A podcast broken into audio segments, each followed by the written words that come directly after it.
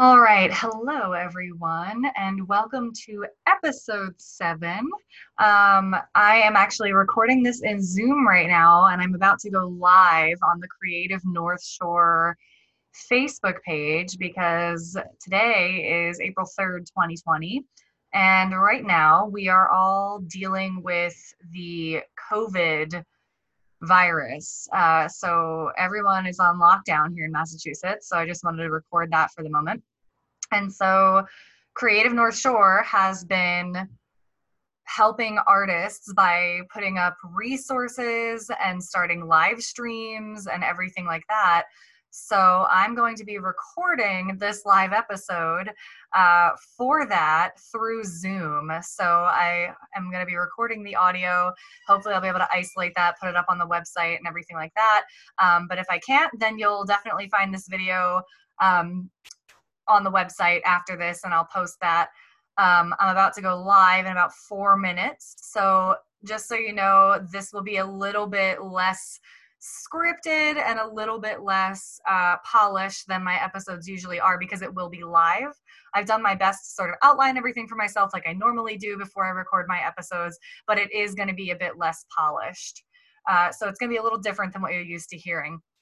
Uh, but this episode I have actually dubbed Murder in Medfield, Tale of the Body Snatcher. Uh, and I'm going to be talking about the first murder that occurred in Medfield, Massachusetts in 1802. Hopefully, I will get to the part about the body snatching, um, but I don't know if I'll actually be able to get there because I have a lot to talk about with this murder and I found some really cool records. So uh, bear with me for a minute, everybody. I am about to go live right now on Facebook. So here we go. Uh, I'm not screen sharing right now, but I will be screen sharing later on because there's going to be some things that I'm going to want to show people. So when you hear me talking about screen sharing or talking about a source, I will try to post that in the picture section on the website like I normally do so that you guys are able to see it. So when you hear that, just know that um, that will be available on the website, but you'll hear me talking about it in real time because this is a live podcast. So just wanted to sort of give you guys the rundown. Uh, it's been a while out there, iTunes. It has been a while since I recorded an episode. I think the last one I recorded was October. Uh, so it's it's been quite a while, and hopefully I'll have some more content. I did record an earlier episode about corpse medicine uh, for Creative North Shore. So I am going to try and actually pull that video and record it and make sure I can post that on iTunes for you as well, just because I put a lot of work into that. So hopefully that will be up there soon too.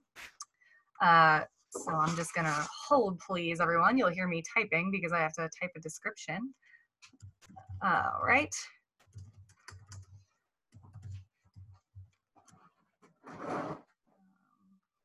Here we go. Episode 7 Murder in Medfield. Tale of the Body Snatchers.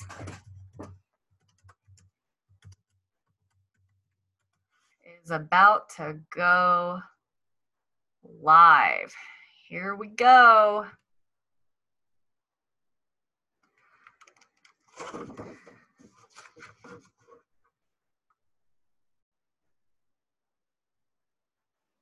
So this is going to take a little bit because it has to actually load on the page. I'm also going to be pausing a lot during this, so just bear with me if you are listening to this on iTunes because um, it's going to take a little bit and I'm going to have to wait for some people to show up in the room and everything like that. Uh, so I just want to be sure that uh, that actually happens. So hopefully this will work. I did do this earlier, so it should get on here without a problem. And let's see here.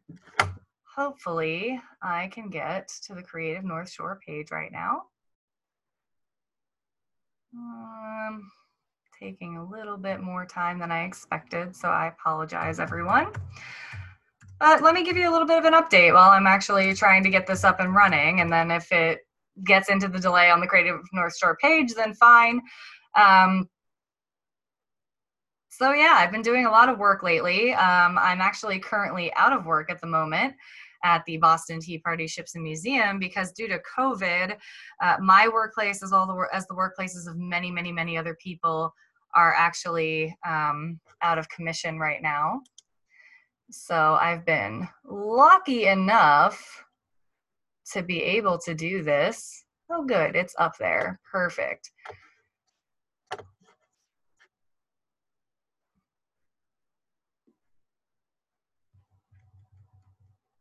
And uh, oh, we got a lot of people watching. Great. So, hi, everybody. Uh, I am going to try and follow along with the comments. I'm actually trying to get that up on um, Facebook on my other computer right now so that I can follow along with your comments. I do like to talk to all of you. Um, so, hopefully, that will get up here and I'll be able to actually follow along. Um, but thanks for tuning in yet again. Um, and I'm really glad that you're all here. Uh, so, thanks for watching again.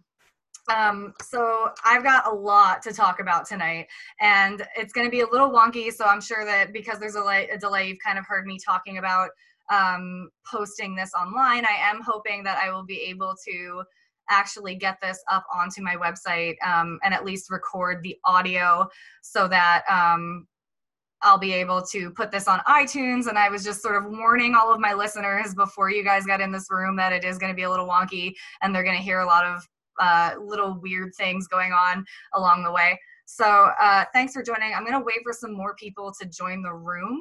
Um, so hang tight for my four people that are in here right now, and thanks for being here.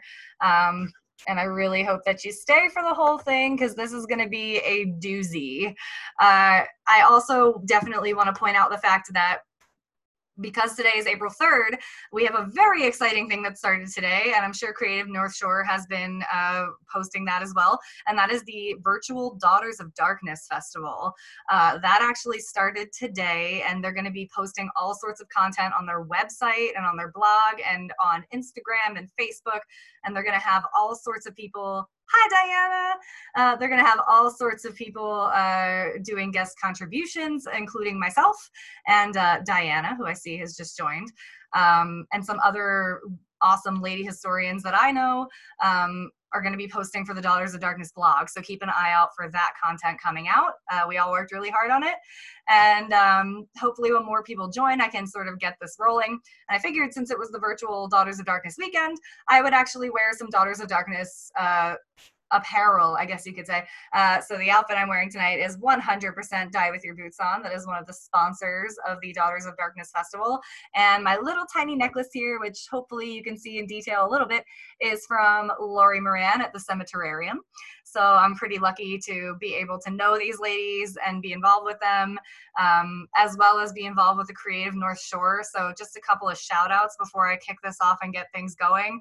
So obviously, shout out to John Andrews again um, for all he's doing. Um, I know that he is just trying so hard to prove that artists matter and that we should be funding artists and that artists are an, necess- an essential part of the economy. And that's why he and Creative North Shore have been behind all of the artists that are joining this and joining these live streams because they are trying to create a further economy for artists and prove that uh, they matter. And you all here watching me are proving that right now.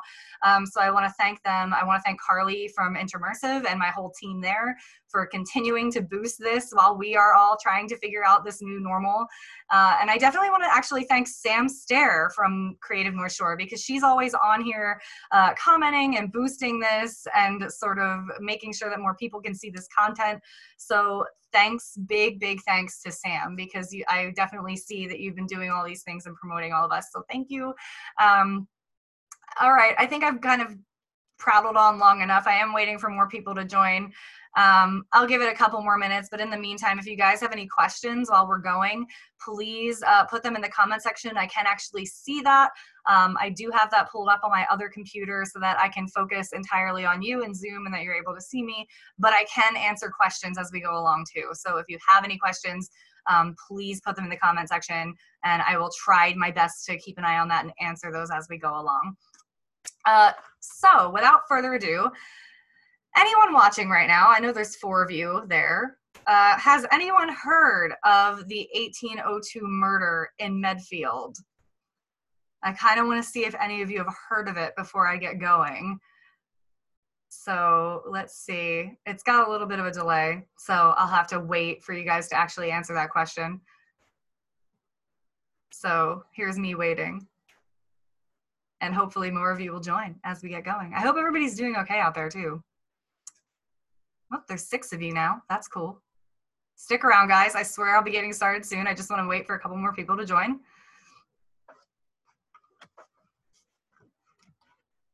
Okay. Well, I think we're going to have to get going with the Merry Five, four that are in here right now, but hopefully more will join as we go along.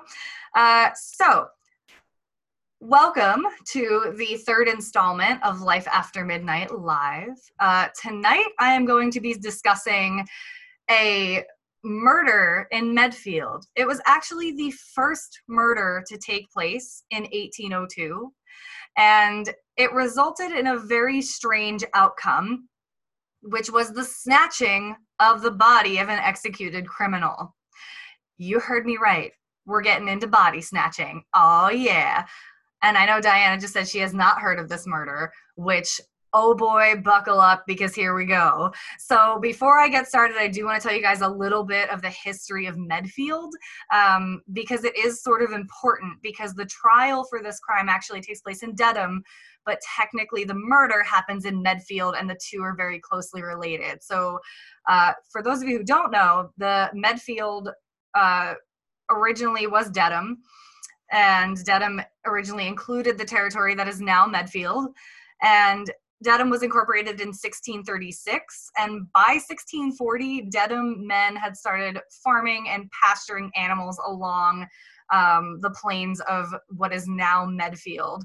Um, the land was really good for farming because of the Native American custom of burning the fields each November and providing grazing for wild game. So that's the reason that it ended up being incorporated um, as Medfield in its own sort of separate area. Uh, in November of 1649, Dedham held a town meeting which approved the laying out of an area for a new town. And so this was accomplished in the early spring of 1650 and corresponds with the boundaries of the present town of Medfield the 13 original setter, settlers of Medfield paid 50 pounds to the inhabitants of Dedham for the compensation of the land. Um, Ralph Wheelock, who is a graduate of Cambridge University and considered the founder of Medfield, proceeded with a man named Thomas Wright and a man named Robert Hinsdale to the new settlement, which was finally incorporated as the 43rd town in Massachusetts on June 2nd, 1651. Uh, so, it is a farming town for many many years and it sort of you know sort gets its uptick but it is a very rural town although it is a very close knit town. In 1802 a man named william allen was killed by his brother-in-law ebenezer mason. Ebenezer mason is tried and convicted and he is hanged on october 7th uh, 1802 Oh, and Diana's just telling me raised on Agatha Christie and the Midsomer Murders. Yeah, you should have known better, Diana. Medfield is not a peaceful town, or at least it wasn't in 1802. Uh, so I looked into this murder because someone, uh, you should know her as a vendor as E.K. Sully. She does a lot of block printed, really neat um, things involving grave iconography, like scarves and t-shirts and bags and things of that nature. She does her own woodcuts. Anyway, the reason I decided to do this tonight is because one day I sort of got into a conversation with her after buying one of her death's head scarves, and she said, "Oh my God, I, you know, I love your podcast. I've been listening to the first two episodes. Have you heard of this crazy murder in Medfield?" And so I said, "No, I haven't." And uh, so I promised her a couple of years ago actually that I would look into it and I would do an episode on this. And um, being in quarantine, it all kind of remembered. I remembered all of this and decided to do this episode for all of you uh, because if I didn't know about it, I was pretty sure that all of you most likely didn't know about it. Um, so I actually was able to find the proceedings of the trial for Ebenezer Mason. Um, which oddly enough for anyone watching that uh, may work at the boston tea party ships and museum or has previously worked at the boston tea party ships and museum like diana um, the trial was actually preceded over by none other than the honorable robert treat paine this is the same robert treat paine that ended up at the uh, the convention uh, that, that signed the Declaration of Independence and that presided as the prosecuting attorney for the Crown during the Boston Massacre trial, uh, trying to prosecute both Thomas Paine and the soldiers involved in the Boston Massacre trial. So, yes, the same Robert Treat Paine, the very same, presided over this trial for Ebenezer Mason that took place in Dedham. And the trial itself took place between August 1st and August 6th, 1802. And I actually was able to find, so this is the one time I won't do a screen share, um, but I will do a screen share for other documents. I was actually able to find the trial proceedings um, from the Dedham Library. Um, someone had uploaded a PDF who had studied this murder, so I was actually able to get that PDF and read this all for you. So I am going to be looking down a lot, but I promise you I'm still paying attention to all of you. I just want to be able to read this to you. So William P. Allen is killed by his brother-in-law in the field one day in Medfield. Ebenezer Mason is his brother-in-law. He's arrested for that murder. Um, during the trial, uh, it says in the court documents that at the Supreme Judicial Court at Dedham on the first Tuesday of August 1802, Ebenezer Mason was indicted for the willful and malicious murder of William Pitt Allen by striking him divers blows on the head and body with an iron shovel, giving him thereby several mortal bruises in his head and breast, whereof he died. Um, on the indictment, Mason was arraigned and pleaded not guilty, and for trial put himself on God and his country. Benjamin Whitman and Thomas Williams Jr. Esquires were assigned by the court as his counsel. And so then it goes on to basically talk about who the jurors are and the, the duty of the jurors and everything like that.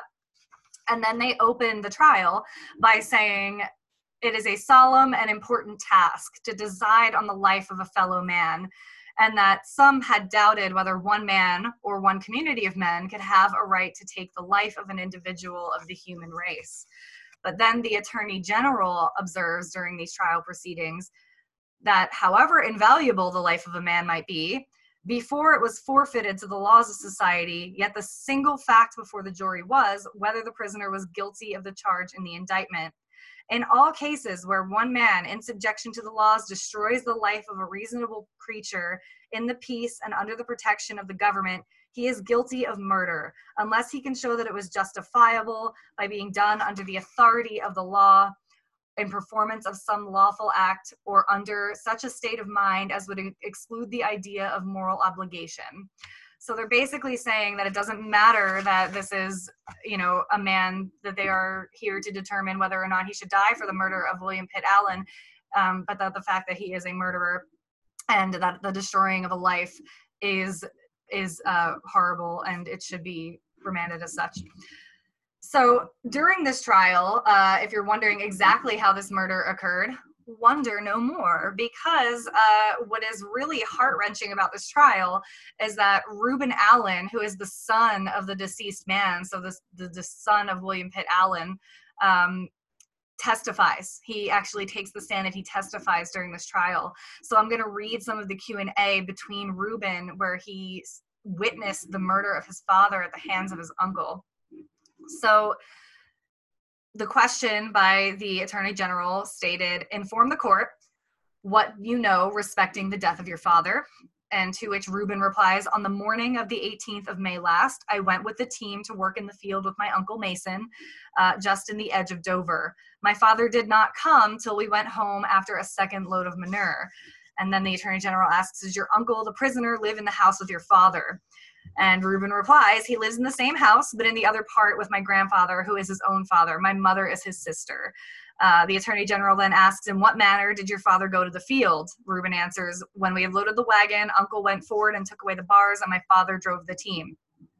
Attorney General then says, Inform the court how the murder was committed. And Reuben replies, When we were in the field and had about half unloaded, my father told my uncle that he did not put the muck where it should be. What did the prisoner say in reply? Not anything. I was in the wagon, which then sallied, and my uncle caught hold of the round that holds the hindboard. My uncle immediately pushed him down with his hand, him referring to William Pitt Allen. What did your uncle do then? He struck him again several times. Did your father say anything? When the third blow was struck, he exclaimed, Oh, so ow. Uh, how many blows were struck? I saw him strike six. I then jumped out of the wagon and ran into the wood. Um, and then the court asked, Why did you run away? And Reuben said, I was afraid he would kill me also. I met Mr. Newell, who I told that my uncle had killed my father. Attorney General then asked, What did Mr. Newell do then? Reuben answers, He ran to the nearest neighbors, alarmed them, and immediately went back to my father. We found him not quite dead. The blood gushed from both ears and many parts of his head. How was he then lying? He was lying partly on his side, his face in the dirt. No. Was Mason there? No. When the people were carrying my father home, I saw my uncle standing in the back of the barn on a small hill. So Reuben is referring to the fact that after the murder, his uncle Mason simply stood there. So Ebenezer Mason stood there, watched them carry off the body, and sort of made no attempt to run away. Um, he was arrested and then the jury you know there's several other witnesses in the trial i won't go through that because it would take me literally all night to read this to you with the language and the heavy language that's in there from both the defense attorneys and the attorney general um, but anyway the jury retired about 8 o'clock in the evening uh, on the last day of the trial they came back in the space of an hour around 9 o'clock and they returned the verdict that the prisoner was guilty so they found ebenezer mason guilty and honorable judge paine uh, pronounced the sentence of death on the prisoner so after that, his execution date was due to be October 7th, 1802. And there this is actually the strangest thing I've ever seen, but not uncommon for the time, especially in the 19th century. Um, there was a man who actually went and interviewed Ebenezer Mason in prison after the murder of William P. Allen. And he says, What will you tell what and all the inducements you had to murder said Allen, your brother in law? And Ebenezer Mason's reply is because he was an ugly man, uh, a bad man, and I could not live with him. Um, he had no business that was honorable in his life. so basically, Mason argues that it, he was right in killing William P. Allen because he was insufferable to live with. Um, so he clearly had no remorse for this crime, uh, and he is hanged. Uh, he is hanged of that murder on October 7th, 1802. Um, but the story does not end there. Uh, afterwards, they write in the history of Medfield that, and let me just check the year here, was published in 1887 um, when they're writing about this first murder in Medfield. Sometime prior to November 1st, after Ebenezer Mason was hanged on October the 7th, uh, his body was stolen from the burial ground, and a committee was appointed by the town to prosecute the body snatchers. So, for several days, Ebenezer Mason's body goes missing. We don't know why. I will tell you why I think in a few minutes. Um, so, Ebenezer's body goes missing. They finally do find it and they reinter him. Um, and they reported that Jonathan Sprague of Dedham and Zadok Howe of Franklin took the body. Um, but the principal witness, Royal, a man named Royal Sales, does not come forward. He hides himself. And therefore, they can't prosecute the body snatchers for stealing the body of this murderer. Now, um, there's really not much more I can answer as far as questions about that. Um, and it wasn't several days. I'm sorry, it was several hours that they came across. Um, oh no, it was several days that they found. Um, several days that they found Mason's body. Um, and when they did find it, it was actually decaying because it had been such a few days. Um, so they were released, and the horrified town fathers felt that they couldn't return Mason's body to Vine Lake Cemetery for fear that it would be stolen again. So they didn't reinter him right away. Um, they were afraid someone was going to try and steal the body again. Um, and that actually is a problem at this time. Body stealing is a huge problem, even in Massachusetts. Those college boys don't bury somebody, especially if they're a murderer, because they're going to steal them and they're going to just they're to dissect them. I'll get into that. Um, and sorry, I'm a little all over the place tonight because, in the good words of Beyonce, I've been drinking. So um, we're at cocktail hour, everyone. Um, so basically, instead um, of reinterring Mason's body, the Medfield selectmen, who were John Baxter, Charles Lamont, Moses Hartshorn, Johnson Mason, and William Clark, had the decaying corpse. You can't make this up. You can't. Had the decaying corpse of Ebenezer Mason that they were afraid to reinter dismembered and buried Mason in different spots around town. Mason's torso, which was believed to contain the soul, was buried at the intersection of South Street and Noon Hill Road. So, for anyone that knows modern day Medfield, if you go to that intersection, that's apparently about where his torso is over there. Um, and this was meant to symbolize his soul being poised at the crossroads of heaven and hell because he was still a murderer. Um, his head was dispatched to the field off South Street next to Stop River. Arms, legs, and other body parts were buried elsewhere around town in undisclosed locations. So, if someone's body is stolen and you're afraid it's going to get stolen again, apparently the answer in 19th century Medfield is to just cut it up and bury it all over the place. Um, so you're asking yourself now, I'm sure, well, why were they afraid that his body was going to be stolen again? Was it for vengeance? Was it for some weird fetish? Was it for magic? No, none of those things. You know what it was for? Science, as many things are that are gross. And I'm going to tell you why science. And I only have about a half hour left on this stream. So buckle up, kids, because it's time to talk about elitism, the Revolutionary War, body snatching, and Harvard. So let's go. Uh, so, in a quote from one of my favorite authors, I actually have his book right here um, Michael Sappol, who wrote this lovely ditty, The Traffic of Dead Bodies. Um, according to Michael Sappol, he says from the late 18th century to the late 19th century, medical grave robbery was a common occurrence in America, and the fear of body snatching and consequent anatomical dissection was widespread in any area within reach of anatomists and their agents. Um, and this does go back quite a bit, um, especially in the late 18th century. Um, so just to give you an idea, there were medical students who were dissecting bodies because it was essential to their study of the human body. It was essential to their medical practice. So yes, they absolutely needed to do this. Um, and in fact, the first uh, dissection recorded in the American colonies um, that is recorded for medical purposes, not the first dissection. I'm sure it happened before, and I'm sure people were experimenting long before this.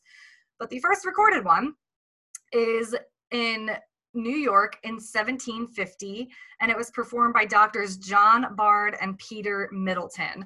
So this is the first recorded dissection. Um, and actually, there are three different terms used later in the 19th century to refer to the illegal disinterment of human bodies, because for many years this was illegal um, in different ways. Tammy does know at least one of them. Thanks for joining. Don't worry, we're going to get there, Tammy, I promise you. Um, so, the legal terms for the disinterment of human bodies were body snatching, as referred to by the commoners, as it says, and uh, Diana's now messaged me saying a trip to Medfields is in order. So yeah, of course my friend is going to come with me to find like burial places of dead body parts because my friends are awesome. But anyway, um, so body snatching, poor members of society. Uh, the elitist, elegant language was called resurrection. And some of these people that disinterred human bodies, especially people that were paid to do so by medical colleges in America were known as resurrectionists. So this is sort of the elitist term because it becomes this sort of elitist task for people to hire well known or to hire people to find bodies for medical students who would then dig them up and take them back to use them for dissection practice. Um, and then, the, of course, the third term is good old fashioned grave robbing. Uh, so basically, let's talk a little bit first about the laws uh, for grave robbing, because there are some laws in place, um, but they're very, very shifty for a lot of the early part of our history. Um, so, one legislator in New England in 1869, according to a man named Dr. Frederick Waite, who wrote basically the book on grave robbing in New England in particular.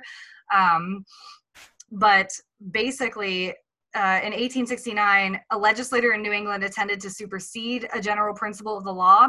um, by saying that if any person requests during his life that his body be delivered to a regular physician or surgeon for the advancements of anatomical science after his death, it may be used for that person unless some kindred or friend asks within three days that it be buried. Um, that comes much later in our history, however. So I'm going to bring it back a little bit because um, believe it or not grave robbing is really complicated uh, in 17th and 18th century new england so the only English law that was related to grave robbing throughout the period of the American colonies is in 1788. Um, so this was sort of applicable to the American colonies because by then we had just gained our independence. So even though we are our own nation, we're still sort of holding to a lot of the English laws and the English law um, structure at the time. Um, but in that law in England in 1788 determined that stealing dead bodies though for the improvement of the science of anatomy is an indictable offense as a misdemeanor. So England is the first person or first country to sort of set a law against this, one of the first. Um, the first code of laws in the colonies in New England, for anyone that knows 17th century uh, New England history, was the Body of Liber- Liberties, which was adopted in the Massachusetts Bay Colony in 1641. Um, but uh, those statute or the Body of Liberties does not mention any penalty for the disinterment of human bodies. Uh, so the first laws that we see on grave robbing uh, happen in New Hampshire in 1796. So this is the first one we see. Um, it's in New Hampshire in 1796. Vermont mentions it and enacts a law in 1804. Massachusetts and Maine, which was a district of Massachusetts until 1820, uh, Massachusetts and Maine do not put any laws in place regarding the disinterment of bodies until 1815. So in 1802, when that murder happens in Medfield and Ebenezer Mason's body is disinterred, there's technically no law at the time. The first actual law put in place is 1815 um, in Massachusetts. So again, it's that sort of very in between law that allows a lot of these body snatchers for medical schools to go and disinter bodies because the law is very wibbly wobbly. So instead of referring to wibbly wobbly timey wimey stuff, we're going to refer to wibbly wobbly, gravy robby stuff. Um, is essentially what's going on. Um, there are some earlier laws in New England um, that prohibit the disinterment of human bodies. Um, Rhode Island in 1655 adopted that if any person shall be accused of robbing any grave, if the court be satisfied of the probation of it, the party or parties shall be fined or suffer corporal punishment or both. Um, and then, of course, there is also the Act of Conjuration um, in 1692. So even though Massachusetts doesn't have an official law on the books until 1815, there was the Act of Conjuration um, that was adopted after the witch trials in 1692, um, which is titled An Act Against Conjuration, Witchcraft, and Dealing with Evil and Wicked Spirits, um, and included the following Be it enacted that if any person or persons shall take up any dead man, woman, or child out of his, her, or their grave, or any other place where the dead body resteth, or the skin and bone, or any other part of the dead person, to be employed or used in any manner of witchcraft, sorcery, charm, or enchantment, he or she or they shall suffer death. So, after 1692, because of the seriousness of the witch trials, Phips puts that in place for a bit, um, and it was actually invalidated a few years later by the English court due to technical reasons, probably because England was pissed about the witch trials, as we all know. Um, so that was actually invalidated. So now that we know all of that early law, let's talk about some really well known people that were known to be resurrectionists at Harvard Medical School. So uh, I found this really well written article by Christopher Klein. And I am going to use his wording just because I love the way he describes this scene and sets the scene excuse me, everyone. So he describes it as this. On a moonlit night in 1796, Harvard University student John Collins Warren and a pack of shadowy figures snuck into Boston's North Burying Ground with tools in their hands and mischief on their minds. The trespassers crept over to the cemetery's freshest grave, belonging to a recently deceased man who lacked any kin. Rather than paying their respects to the lonely soul, however, the young men instead unearthed the coffin and tore it open. They heaved the plump body out of its tomb, stuffed it into a bag, and hauled it to a waiting carriage that sprinted back to the campus. News of this nocturnal expedition traveled fast around Harvard, and when Warren arrived for class the next morning, he met the disapproving eyes of his professor, who also happened to be his father, Dr. John Warren. Fatherly concern quickly melted into pride, however, when the body was uncovered and he saw what a fine, healthy subject it was. He seemed to be as much pleased as I ever saw him. And that is as recalled by John Collins Warren upon his father discovering that he had disinterred a body to bring to the medical school. Um, the anatomy professor, so this is Dr. John Warren, who helped found Harvard Medical School in 1782, um, could admire his son's work, as Klein writes, because he had also been a body snatcher or a resurrectionist, as we like to call them. Oh my gosh, it's Sandy. Hi, Sandy. Sorry, guys, I'm getting distracted by all you lovely people joining. Um, so Dr. John Warren, who founded Harvard Medical School, was also one of these people who was going disinterring bodies and using them for anatomy and dissection in medical school. Um, so harvesting corpses was necessary. It was necessary for them to learn about anatomy, as I said before, and practice surgical techniques. So they often would practice their surgical techniques on these disinterred bodies. Um, in colonial Massachusetts, as Klein writes, anatomy students were permitted to dissect executed criminals, um, but that yielded maybe one body a year because it was legal um, to actually dissect criminals. And according to the laws in Massachusetts, um, dissection could oftentimes be actually put on you as a punishment if you were due to be executed. So um, it was up to the power of the judge and his discretion uh, when you would sentence a murderer to execution. excuse me, you could add the further penalty of the body being delivered to a physician for dissection. So they were actually using this to tell people, you know, you wouldn't be buried, you wouldn't have that final resting. Your body's going to be taken. Um, to, how do these keep these corpses cool? Oh, don't worry, we're gonna get there. I have like the whole manual for grave robbing that I'm gonna read to close out this episode, Diana. So don't you worry.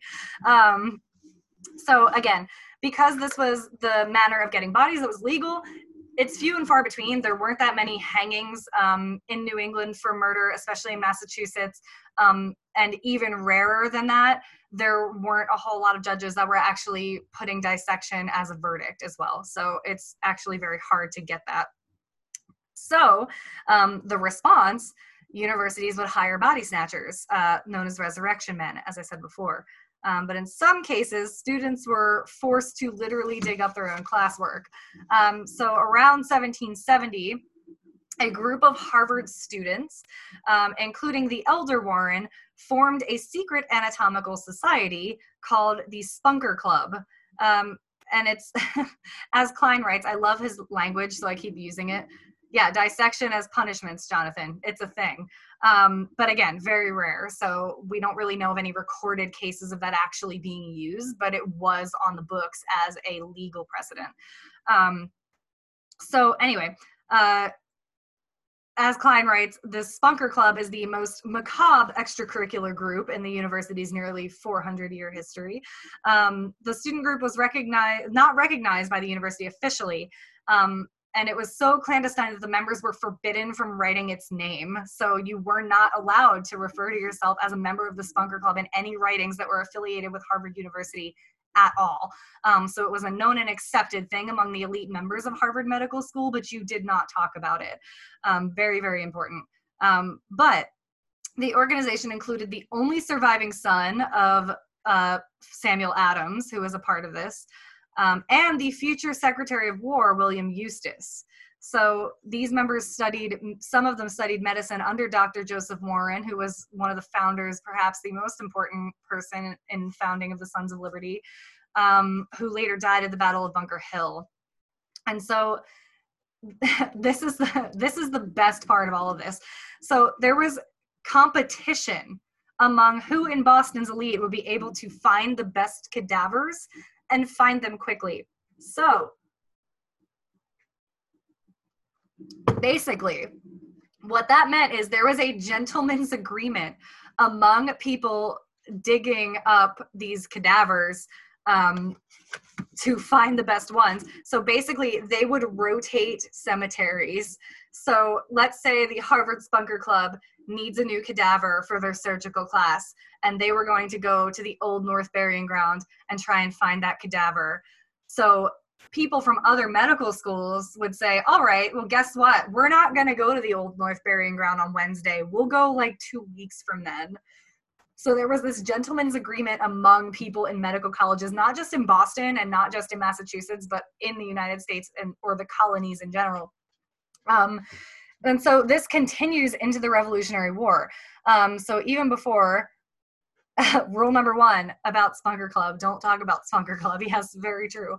Um, so, oh, oh my goodness, I love this art by Lora Innes of the Warrens digging up a body that Tammy Eustace has just posted. So you guys should check that out. Oh, The Dreamer, yeah, I do know that comic. That's a really great comic, and I love that it has the Warrens digging up a body. Oh, that's amazing.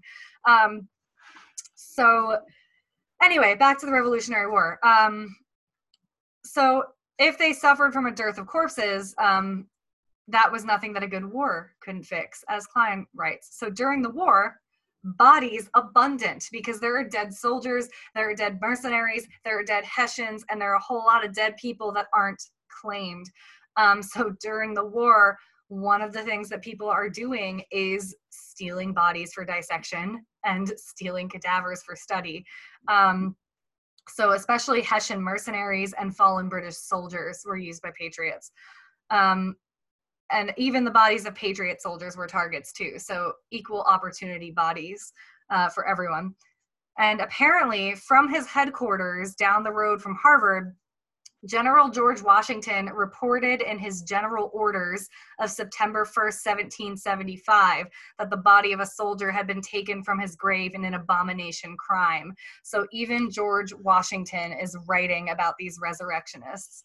Um, so let's get into then how how do we get here? Uh, how do we get here, and how do we get away from here? Uh, because this history goes on for many, many years into the 19th century. And even so, it increases in the 19th century, but it becomes just a little more complicated because obviously war is over, no war, no abundance of bodies. So now you're going to have to find bodies. Um, and oftentimes, the bodies that are found, headless Hessians. I know where you're going with this, Jonathan. I love Sleepy Hollow. But anyway, um, back to this. So what do you do when you don't have this abundance of bodies anymore to to to harvest for dissection and for medical practice? Uh, well, you start with the most marginalized people of society. So oftentimes people would go after paupers' graves. Uh, they would go after potters' fields, and um, free blacks were definitely aware of their vulnerability after death. So there was even a racial uh, divide with what bodies are being excavated. That's a nice term for it. I don't know why I use that term. Um, so bodies that are misinterred, um, well, yes, of course, we know because of eugenics and social Darwinism at the time, um, a lot of these anatomists and elitists had this uh, racist sort of ideology and study and how they were studying the anatomy of both blacks and whites at the time. So black bodies were actually more desirable, and you could get paid more for the body of a free black person uh, because of the social Darwinism and the sort of weird eugenicism that was going on uh, amongst medical study at the time.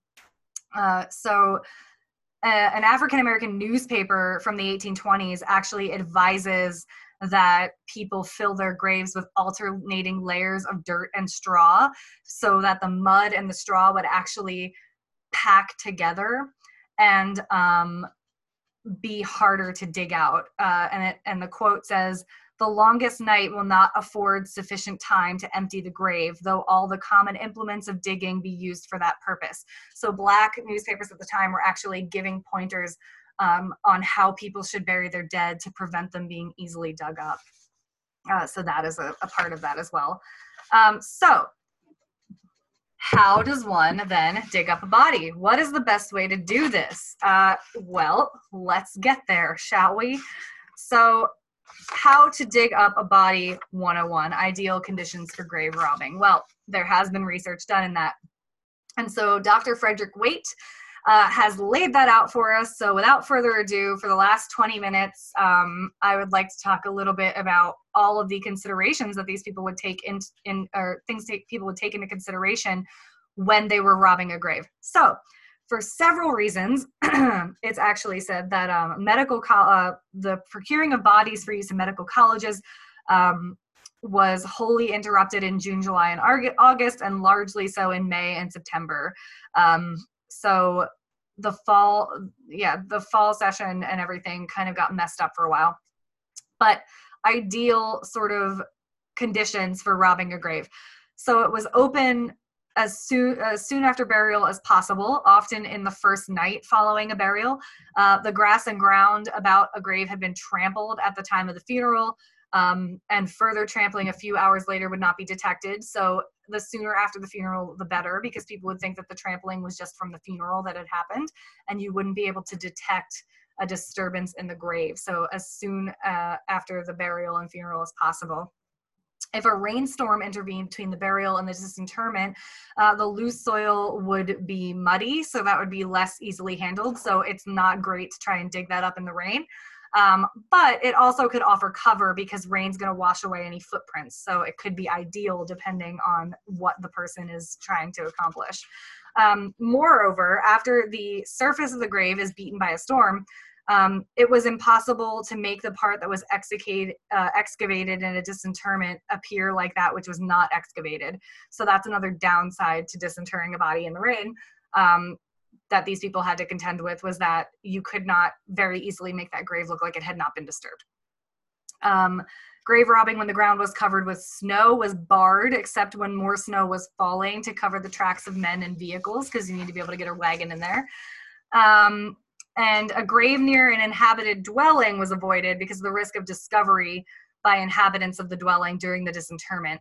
So it was well known, and in some cases, um, temporary burial was made in the garden of the home of the deceased, or in one recorded case, immediately under the bedroom window. So people were catching on to these resurrectionists and therefore taking matters into their own hands and sometimes burying people on the property very near to the home. So there was less risk of grave robbing. Um, and then they would sometimes reinter them in a cemetery afterwards after the body had sufficiently decayed enough that it would no longer be useful to anatomists who were hoping to achieve a dissection. Um, and of course, as I said before, potter's fields were pretty favorable. Um, it's a place that's bought for public burial, and uh, people who do not have the money for an interment are generally buried in potter's fields. So this is an ideal place. Uh, and it was said that a body buried in a potter's field near a medical college did not remain long in the grave. Uh, public authorities made no effort to investigate when a grave in Potter's Field was disinterred. Um, and the story is actually recorded that in some cities, having more than one medical college, there was a gentleman's agreement among people maybe who used to be a student at the medical college that now were friends with the police, sort of tipping people off to when recent burials were so that they could go at a time that there would not be a patrol. so this was a whole racket, and lots of people made a lot of money off of it. And that's why I say that grave robbing was an elitist practice because some of these medical students and some of these medical professors had the money to pay off the authorities so that they could achieve this. Um, so of course you achieve that knowledge of the burial and the next was to sometimes send um, a letter in the mail uh, advised and advise an officer of a medical college of the place and the day of the burial and so such a message was often sent in code and not sent directly to the officer, but to some intermediary, such as a druggist in the town of the location of the medical college who understood the importance of the message and then went to its destination. So they would even have this whole network of people that would deliver these messages in the 19th century on how to find these graves. Um, the next step uh, was to locate the grave accurately in daylight hours. So you would have to have a grave stakeout during the day, um, which would involve uh, people sometimes reconnoitering as hunters. So they would describe them, uh, disguise themselves by holding a shotgun and sort of walking around near the graveyard like you were hunting for small game and you happen to be in the cemetery and see the funeral. So they would sort of, you know, go in there with a rifle, looking for some little squirrels and then you know rubberneck at the funeral happening rubberneck that open grave mark it in your brain and then at night it's going to be easier to find that grave. Uh, so it said that you needed three men at least um, and a conveyance to properly uh, complete a disinterment i guess to say. Um, so one man has to stay with the wagon. Um, it's driven away to return at a specific time um, if the cemetery is located on a public highway because the conveyance standing in front of the cemetery at night would rouse suspicion. So you have to make sure that you're timing it correctly. So you kind of like you know go around the block until you were given a signal by the people disinterring the body that they were ready to you know hoof it onto the wagon and get the heck out of there. Um, so this, this was this whole operation that they had to consider. Um, so then the entire surface of the grave was examined with a shaded lantern to make sure that you know um, you can arrange a, a, careful pattern of shoes um, and things like that to make sure that they if anyone left anything there because sometimes what people would do um, so that they would know if a grave was robbed is they would leave little flowers in strategic places or leave like shoes or decorations in strategic places so that if they were disturbed the next day when the family visited they would know that somebody had attempted to rob the grave. Um, so you'd want to check for that um, and then you'd actually you know imitate that when you put the grave back together. Um, so again this whole operation and two large tarpaulins were a necessary part of equipment. So one was spread beside the grave, and all the excavated soil was thrown on that tarpaulin so that when the soil was returned to the grave, there would be no telltale bits of uh, bits left on the grass. And then each uh, cemetery burial had the head in a certain direction. The position of the head on the grave could be determined by the neighboring tombstones, so they would know exactly where to dig. Um, excavation approximately three feet square was made at the head of the grave until the rough box was reached. And then the depth of the excavation was four feet or less so that not over 35 cubic feet of soil needed to be handled. Um, this guy really did a lot of research into this and it's starting to make me a bit suspicious. Um, i wonder where he found this information. Um, the next step was to withdraw the body so you would get down to the coffin.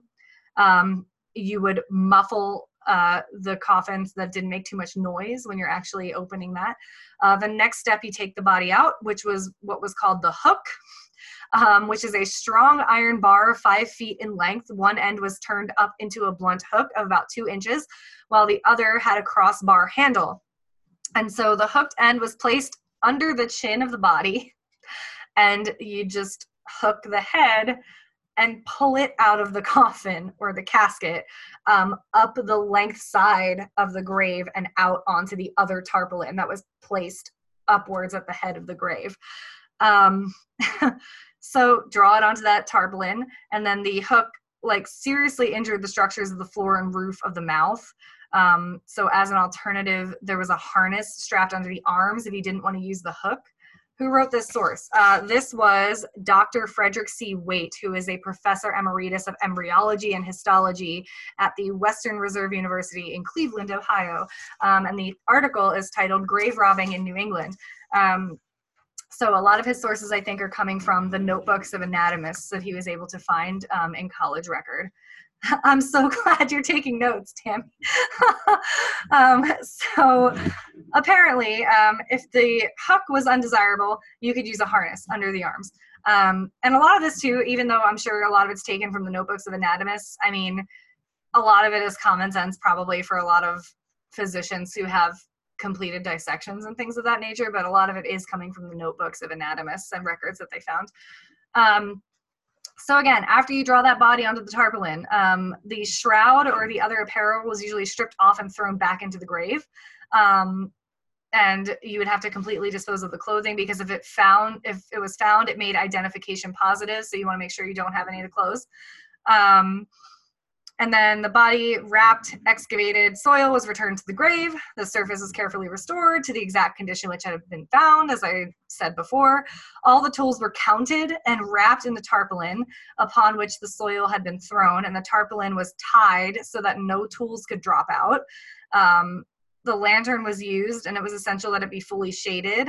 Um, and so the type known as a dark lantern was employed. So then two able-bodied men, men would take um, the body to a wagon and then you were off.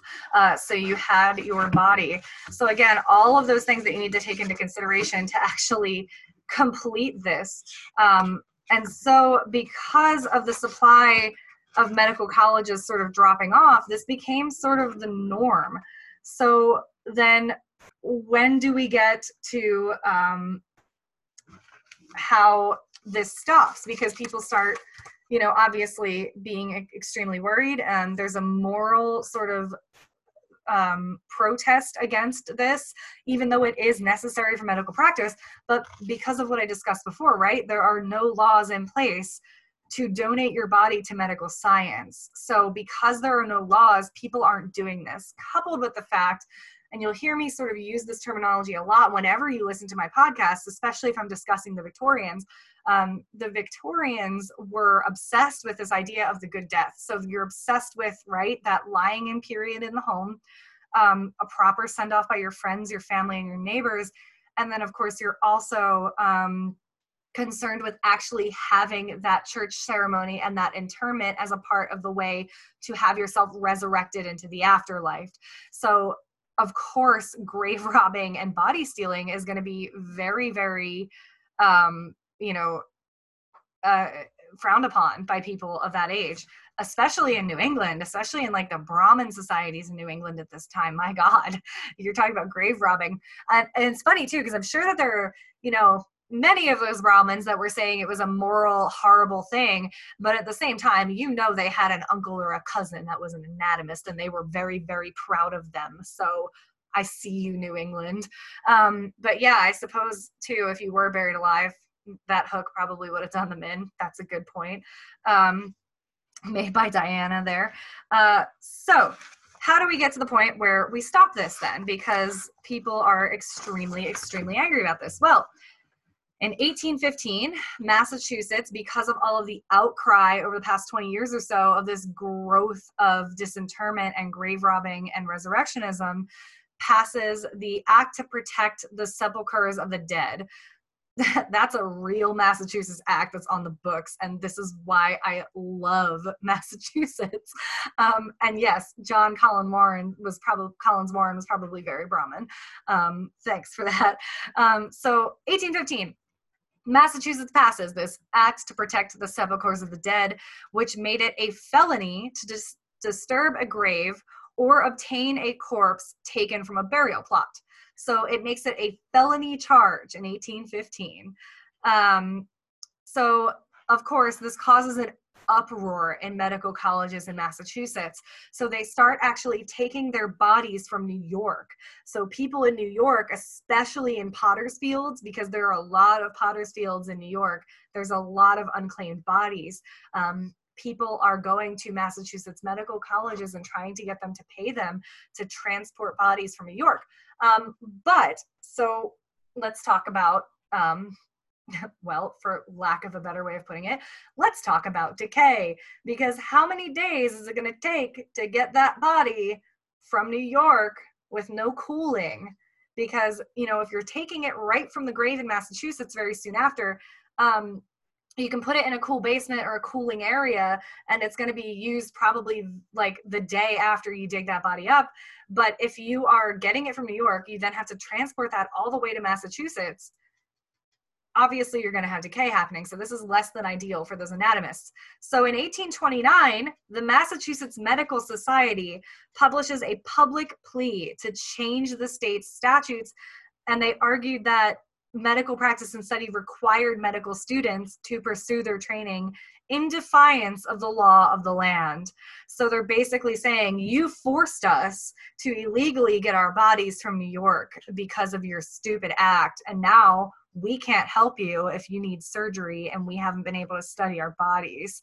So the Medical Society of Massachusetts literally gaslights the legislator into changing the law.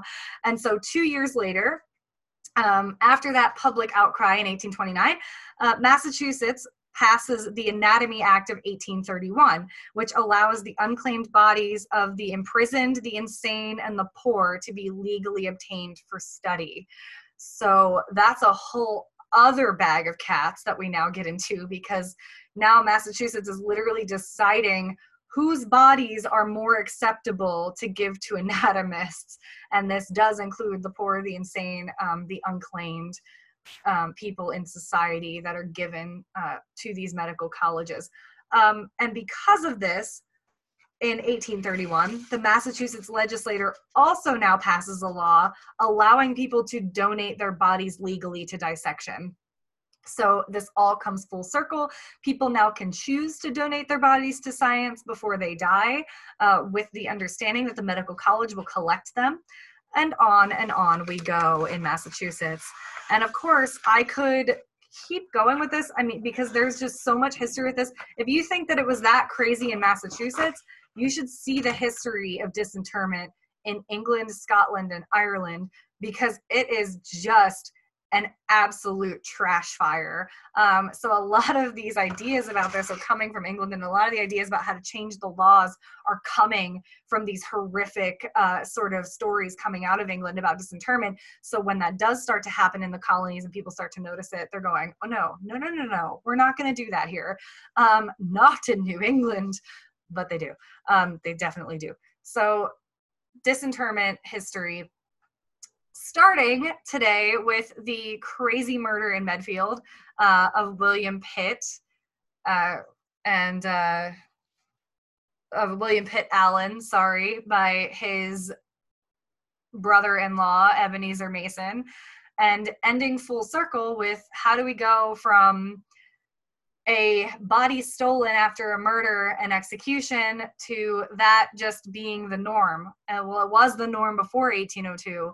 Um, so the fact that they tried to prosecute this in 1802 before that law was on the books for the disinterment of bodies um, is really fascinating. So I thought that was a bit of local history that I'd like to share with everyone. And um, of course, I can talk more about this another time. Um, I'd love to talk more about the Warrens, so I'm hoping to continue this episode somehow with um, Diana or some of the other Warren scholars that I know in my circle, um, because I'd love to do a whole episode just on the Warrens and um, the Spunker Club, because again, whole other bag of cats. Um, so thank you guys so much for for watching this. Um, one more thing I'd like to show you that I didn't get to screen share before um, is actually this poem that was written, an actual murder ballad that was written about Ebenezer Mason. So I'm going to go ahead and share that with you guys now. So you can see this on my screen. Woo! This is why I wanted to use Zoom because this is super cool. Um, so I forgot to show you guys this earlier because I got way too excited about murder. Um, but this poem was written about Ebenezer Mason. So it reads, I'll read it with you in case it's too small for you on your screen. Um, who is to be executed in Dedham on the seventh day of October, 1802, for the murder of. De- oh no, did it cut me off? Oh no, there it goes. For the murder of W.P. Allen, his brother in law, which was committed the 18th of May last. Allen, farewell, for thee we mourn. How swift thy flight to worlds unknown, how tragic thy death who will forbid a pitying tear, and who for death will not prepare, since thou dost sleep in dust? Mason, alas, we mourn for you, sentenced to die as murderers do. An awful spectacle. Soon you must leave your body here before the bar of God appear to answer for your guilt. How will you tremble to behold the face of God unreconciled by the rich blood of Christ? Repent and make your peace with him, and will he will pardon your sin and take your soul to rest. How can a parent's heart sustain the pressing grief and heavy pain which must upon it lie? I, a son in law, slain by a son, this son a lawful victim doomed, a murderer's death to die, the wid- widowed Sister, sister next appears, and murderous brother from her tears, the partner of her life. Pity their sorrows, O our God. Kindly remove thy chastening rod and mitigate their grief. Let all to whom these tidings come a warning take from Mason's doom, and then the paths of vice. Temptation to temptation lead, one vice on another vice succeeds. The sin and guilt increase. Parents behold and sympathize, you only can realize the pains that parents feel. Implore supporting grace for them and mercy for their dying son, that grace may reach his soul. Look to your children, let them know that God you fear, that God you love, and teach them so to do. Let precept with example join to guide them in the paths divine that lead to joys above. If thy if they in sinful courses stray, be able to look back and say, Conscience does not accuse. We mourn their fate. We weep, we pray. Yes, leave our all, O God, with thee, waiting thy holy will. Children adore the Lord alone.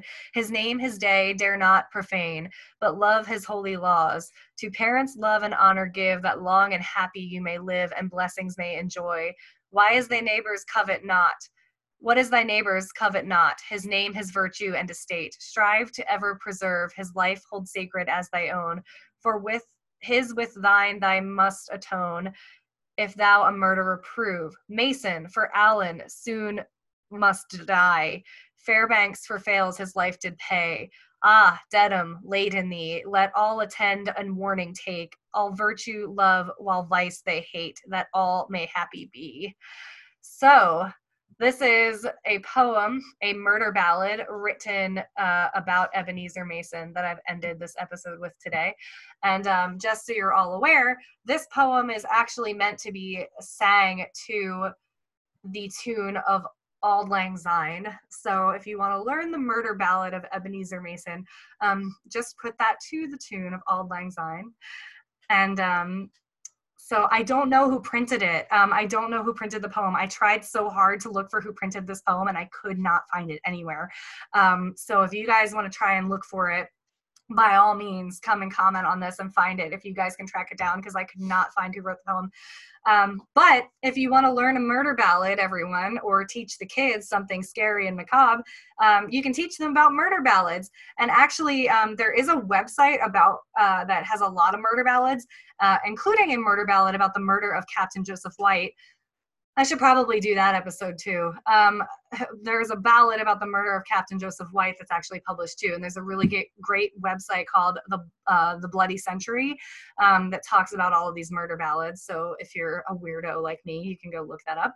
Um, but again, thank you guys for tuning in again, and thanks to Creative North Shore for having me. Thanks to everyone who's stuck it out for this whole hour. Like there's six of you who have been here this whole time, so thanks a lot.